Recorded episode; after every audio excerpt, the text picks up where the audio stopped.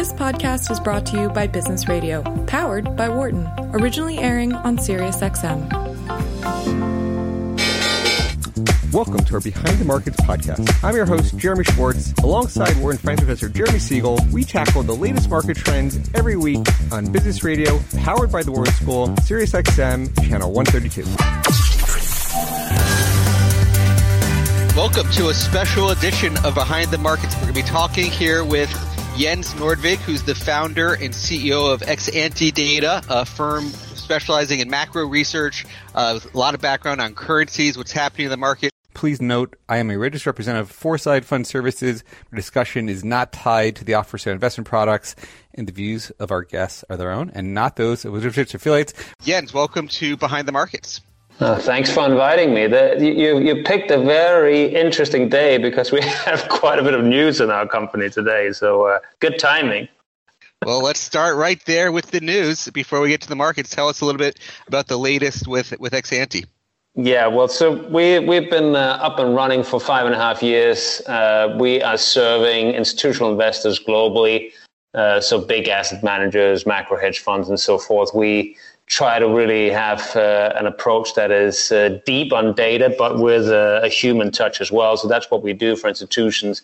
And what we announced today was that we've just formed an advisory board with some uh, very senior executives from uh, tech firms because we want to branch out and do a, a product that is for a large audience as opposed to a very niche institutional audience.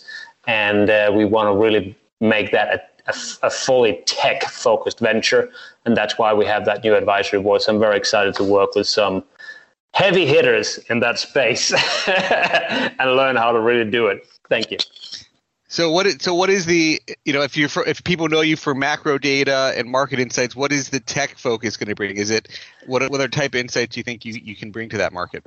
Well, so we have uh, we have some ideas, and I can't reveal all the details, but we have some ideas. There's going to be some more details coming out in coming ones about essentially uh, putting the type of tools that professional investors use in front of everybody. Uh, so you know, there's a lot of people who use uh, tools that have been around for a long time. Yahoo Finance still has like 40 million users per month. Uh, so we think we can really supply something to a big audience that's really interested in understanding the market better, uh, using some hardcore technology that's similar to what professional investors use, but is very hard to access unless you just pay a ton of money for it. So that's the uh, that's the essence of the idea. There's things called terminals um, by a by a famous company in New York. I have a feeling. Uh, I didn't. I didn't name any names. I didn't. I didn't either. Um, but we're always looking to reduce costs, so uh, I'm sure a lot of firms will be interested in whatever you produce there. Um, so let's talk markets. I mean, I, I, know during COVID, a lot of your team's focus shifted um, from what the typical indicators you watch to really tracking the virus. How is that dynamic shifted? Is is COVID still the only and number one focus for everybody? Well, so we we did a COVID daily from January 2020, and then I think up until Christmas uh, 2020, right? So almost a full year, we had a daily uh, COVID forecasting update, uh, and then this year we tried to change the focus, uh, but we cannot just forget about the virus. The virus is yeah. still an incredible macro driver. And I think uh, the last two weeks is a very good example of that. If we look at the questions we're getting in from clients, I think more than half of them are Delta related, right? So we, we continue to have a focus in the last last week or so. We've been very aggressively focused on the China wave. Is the China Delta wave something that's really going to rock the boat?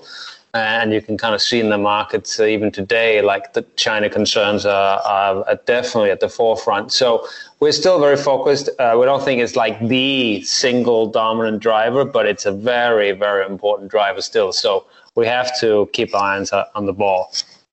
I know talking with you privately in the past, we've talked about the importance of the, the attractiveness of China market. Um, and, you know, they've done some things to – impact the equity sentiment, right? So the uh, the actions taken against some of these these tech companies, the clampdown, the the education companies, the Ant IPO, other things, is changing some of the sentiment towards equities.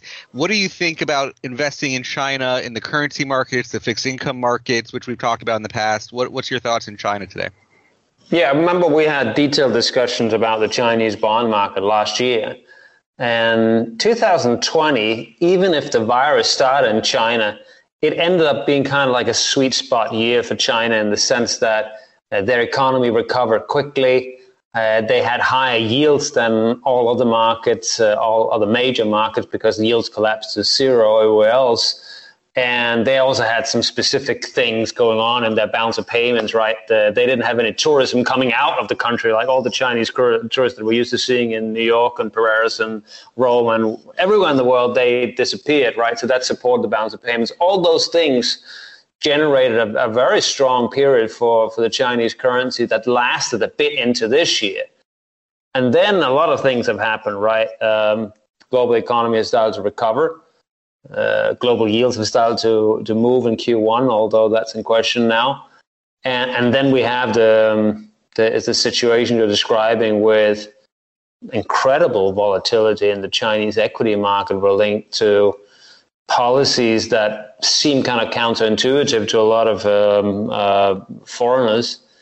Uh, I think the bond story is a little bit different, like the people involved in the bonds market uh, do it for yield purposes and so forth. But overall, uh, the China around the China story is much more complicated now. Uh, we're not in the sweet spot. In fact, we could talk about that more. But you can argue that the countries around the world that have elimination strategy, they don't want to have any COVID cases. Uh, they really are facing a challenge here with Delta. It's it's very hard to keep it at zero. And there are other countries where they're so far into their pandemic, they might have a lot of vaccine immunity, they might have an, a lot of natural immunity. So some smaller case waves don't really matter so much anymore. So in a, in a way, China has gone from being like the leading country, came out of the, the crisis the quickest, had a very strong recovery, to now actually being one of the most vulnerable countries uh, to the virus. So things have really changed a lot in the last um, six to nine months, I would say. Well, that's interesting. Uh, let, let's talk a little bit more. Who are the countries that you think, you know, you talk about this elimination strategy. Who, who are the countries at the heart of that beyond China? Yeah, so the key point I would make is that we're so used to looking at the news and looking at, okay, who has a big spike in cases, right? At this phase of the pandemic, I think that's the wrong approach, right? So we can have some jurisdictions where they have a big spike in cases, but they are very well vac- vaccinated, and therefore it doesn't really have a big impact on the economy. Uh, Israel, UK are examples of that. Uh, I'm not trying to do, sort of say the health consequences are not serious, but it's just a different thing for the economy. And then what really does matter is uh, what strategy each country has. And the, the countries that have elimination strategy or strategy, they might call it something else, where they really try not to have any cases at all, uh, they need to do lockdowns, even if there's a couple ca- cases, right? So they have a situation where the economy is just incredibly sensitive to even small uh, waves and that's what we're seeing in, in places like Australia. I think Australia is probably the most uh, stark example right now where they, they have some case growth, small relative to many other countries, but they've locked down significant parts of the economy. They have a hard time getting under control. And uh, we can end up in a situation where we have multi month long lockdowns and, and really are going to see significant damage on the economy. And, and right at the time when people thought, okay, now we're going to finally be finished with COVID, right? They, they are facing this uh, pretty significant impact. So those economies are vulnerable and everything gets kind of get turned on its head, right? The, we, can, we can look at, okay, who's in a different, who's in a totally different camp now? Uh, uh, we, we've seen terrible pictures from countries like India, and Indonesia this year, where they've had very big COVID waves in the last couple of months, is entirely possible, and I think investors should be open minded, that perhaps the waves that they had were so big that they now actually have a lot of natural immunity in the population, and then combined with them vaccinating the most vulnerable parts of the population, will actually mean that the worst might be behind them, right? So it's sort of ironic that the countries that have, in a way, done the best really avoided uh, having any big outbreaks now. they're actually the ones that are facing the most challenging situation on a forward-looking basis. And that's the the big open question as our kids get ready to go back to school is what is the U.S. policy going to be? Um, do, do, you think we're going to be locking down the schools in the next few months? No, I think uh, we we have so much data that hit the news media all the time, and you can always cut uh, the data in a certain way where you tell a certain narrative. Uh, we try to look at data very carefully. We've crunched the US data and we've crunched the UK data very carefully to sort of think about that uh, child issue. And I, I, think it's hard to find any strong evidence that Delta is, is like significantly different for children than the other strains. Um, so I think we've come to a point where um, the vulnerable parts of the population are uh, well vaccinated in most jurisdictions. And uh, I think also the balance, the policy balance is different. It's, it's everybody realizes that there is a very significant cost to lockdown, and perhaps especially uh, in terms of keeping people out of schools. Uh, so I think the bar for for shutting down schools is very high. And then I would also note that uh, we are probably going to get to vaccinating the younger cohort soon. So I think by October, uh, we'll start to vaccinate uh, the much younger cohorts down to six years old. And uh, that's going to have an impact as well. So I think the uncertainty mostly pertains to the period until then. As a father of a six-year-old and a nine-year-old girl, I, I sure hope you are correct, um, and that they are back in school and enjoying that. So hopefully, uh, hopefully that all works. We're, we're, let me just reintroduce our guest. We're talking with Jens Nordvig, CEO, founder of Exante Data, a, a sort of macro-focused firm um, with a lot of interesting insights. Jens, you know you've had some specialty in the currency markets. Talk about what you see in the global in, in sort of G sort of called the, the developed currencies. Um, if there's there's a market you said to focus on, I think the volatility on currencies has come way down from historical. Um, a lot of people came this in this year expecting a weak dollar with all the issues going on. We've had a strong dollar to some people's surprise. What what do you see as the big drivers? What do you see generally going on in the currency markets? Yeah, so um, we, we've had obviously tremendous macro volatility that came out of the COVID shock and the recovery from the shock, right? So it's almost like we had the bear uh, dynamic that lasted a couple of months, and then we had a bull dynamic that really lasted from around May up until a couple of months ago. Uh, and now we're in a much more kind of uh, gray zone, I would say, where markets are really really trying hard to search for direction, but it's very hard to find the direction because there's so many counter forces. And the most important variable uh, for macro assets, uh, being it currencies, equity markets, interest rates, is really what's going on with global growth expectations. Uh, that tends to dominate uh, many other variables. And I think the problem for, for macro assets is that we're kind of plateauing expectations were improving for really about 12 months.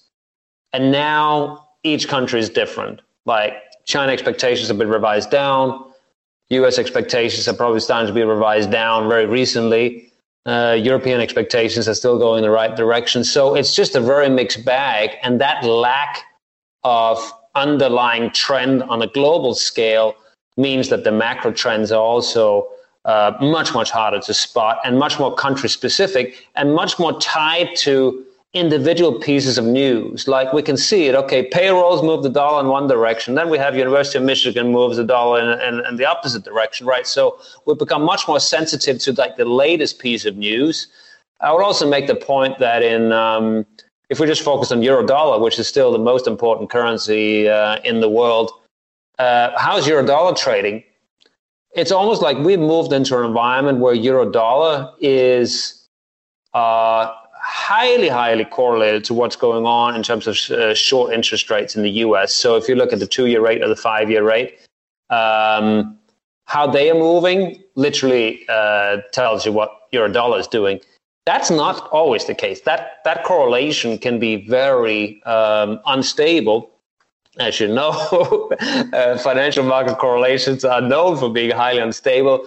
But when we have periods where markets are really starting to think about, okay, uh, is the Fed about to do something significant, i.e., start a tightening cycle via taper or via actual interest rate liftoff? That variable becomes very important. It's, it tends to be the period in which that variable is the most important.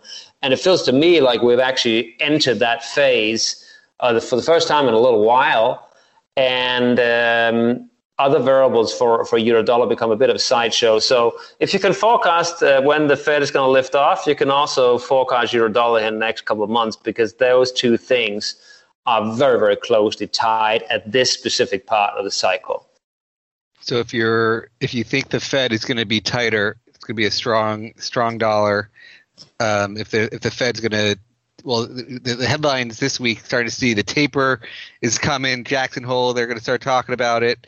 And uh, you know, we've been in the camp. Professor Siegel, who I work with the last twenty years, have been in the camp saying Fed's got to tighten much more aggressively than they are. So that uh, that might be a stronger dollar.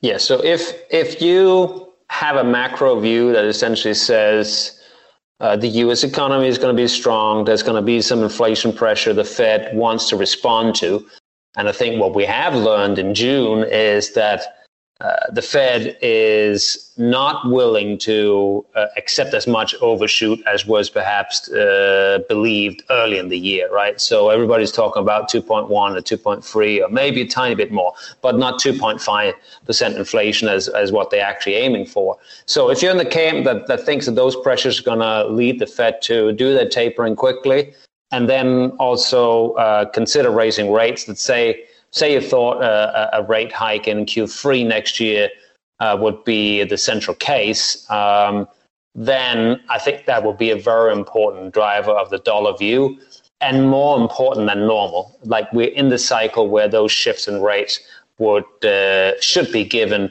a disproportionate amount of weight, and that obviously would matter for euro dollar and uh, other crosses that are very much driven by dollar direction. Aussie dollar is another one there a, few months ago, uh, it's sort of early June, I remember seeing you you tweet about the yen, which is a currency I follow mm-hmm. closely, and, and it's sort of one of these currencies that has been described as a safe haven asset, and it's sort of always sort of an interesting question of why is the yen a safe haven asset? You know, with all the all the debt to GDP now, they've been managing that. You know, with the Bank of Japan buying all the bonds, um, but talk about a the history of safe haven currencies there, what you think is going on, and any changing correlations you see with the yen. Anything interesting happening in your view on on what's going on there? Yeah, so I think there's sort of two um, aspects to the um, the safe haven characteristic that has traditionally been there. So it used to be the case that we had like a lot of carry trading going on in the currency market, right? And uh, the main funding currency for that was the yen. It was highly liquid and interest rates were always zero. And then when you had risk aversion, people had to close down their carry position, and that led to essentially short covering in the yen that supported the yen. So that's sort of one dimension. The other dimension is more macro. It used to be the case that the yen had the lowest interest rates in the world, and therefore, when you had something bad happening in the world, other interest rates went down, that meant actually interest rate differentials went in the yen's favor, and that also generated yen strength. Um, so that's sort of how it used to be. But all interest rates went to zero in 2020, right? So there's no difference in carry really to speak of, definitely not in the short end. Uh, and some countries even have negative interest rates. So actually, in, Japanese interest rates are higher than those countries. So the arguments that uh, were very powerful arguments uh, and especially into the global financial crisis, really drove like a huge yen appreciation around then. They're not really as as as as powerful anymore. And and what we've witnessed is that when the equity market goes down, although we don't have many days to to really test that out recently, but the days that have been bad days or the weeks that have been bad weeks over the last 12 months, they don't generate much juice for the yen, and it kind of fits with those macro shifts that I've outlined. Um, so uh, that that sensitivity is, is, less clear. That said, okay, global growth I just mentioned, right? The, the yen is still an anti-growth currency in the sense that uh, when global growth is very strong, uh, the yen does tend to uh, underperform. And what we're seeing, again, very recently in the market here, in early August is that when there's concerns about global growth, even if it doesn't really take the equity market down very much, the yen is still behaving like an anti-growth currency and it benefits from concerns about global growth. So the correlations are different, uh, but it's it's not like night and day. Like there's some element of of of, of um, yeah risk aversion, safe haven that still applies, but it's less mechanical than it used to be, and it I, I would argue it's more tied to global growth than to the equity variable now. And and is the function as much narrative driven, or do you think there's like real money that's like the Japanese currency trader that's closing these hedge fund traders, or how much of that is is narrative driven versus like real flows driven? Well, so like um, we track the Japanese capital flows intensely. We have proprietary indicators that try to really understand what's going on. So uh, it it can be the case that certain Japanese institutions, uh, which are very big in terms of balance sheet, when they do an asset allocation shift, that can have a pretty big impact on the yen, right? So everybody kind of knows about the, the public pension fund GPIF that has a very big portfolio and a very big currency piece in their portfolio, and they don't tend to hedge the currency piece. So when they do stuff in currency space, it can it can um, have a big influence. And probably there was an influence in euro yen last year where they bought a lot of, of, of European uh, bonds essentially throughout 2020, had a big impact on euro yen. You can go and look at the euro yen chart. It's probably one of the best trends in, in FX last year. And that came out institutional flow. So those are the dynamics we pay a lot of attention to, in addition to sort of pure macro. When is an asset allocation shift going on from a very big player? And that can generate sustained move. And uh, we saw a good example of that last year. Uh, great. So, any any other places of the market you're focused on as you go into ending the summer into the closing half of the year? What any any expectations you want to highlight for people? Well, so I, th- I think we're con- going to continue to have a differentiation between countries with different strategies uh, towards handling COVID, right? So the countries that have elimination strategy, they're going to have rolling lockdowns. They're going to be vulnerable. Uh, the countries that feel that they have a form of immunity, or at least a, a, very thorough protection of the vulnerable cohorts of the population, therefore more tolerant towards cases, they're probably going to have more aggressive reopening and, and more sustained confidence comeback. So we think there's going to be some differentiation there. And then there's a dollar dimension that really is in play. Um, what happens to US data, I think, in the next two to three months is a very big macro question. Nobody cared about the wiggles in the US data last year. We all kind of sort of knew there was a big underlying trend, but here uh, we really have to be precise. So, was the signal from the Michigan conference survey a real signal or a false signal? I'm quite skeptical that was a real signal about what's going on in the economy. But we have to watch the data very carefully. We have to watch the alternative data very carefully because it matters a huge deal whether the Fed is going to get more confident that it can tighten or whether it's actually going to take a step back. That's going to be the key driver here. Well, Jens, this has been a great conversation. Glad we got it on a day with big news for Exante Data. We're looking forward to watching what you're doing uh, and, and look forward to another update from you as you have more you can share publicly. Thanks so much. Thanks for the invitation. I'm looking forward to keeping you very up to date. yeah, all right. This has been Jens Nordvig. I'm Jeremy Schwartz. You've been listening to Behind the Markets on SiriusXM 132. Have a great week, everybody. Thanks for listening to the Behind the Markets podcast. If you want to learn more about WisdomTree, visit wisdomtree.com. You can also follow me on Twitter at Jeremy D. Schwartz. I'd like to thank Patty Hall for producing our live program on SiriusXM channel 132 and our podcast producer Daniel Bruno. Join us next week for another edition of the show. For more insight from Business Radio, please visit businessradio.wharton.upenn.edu.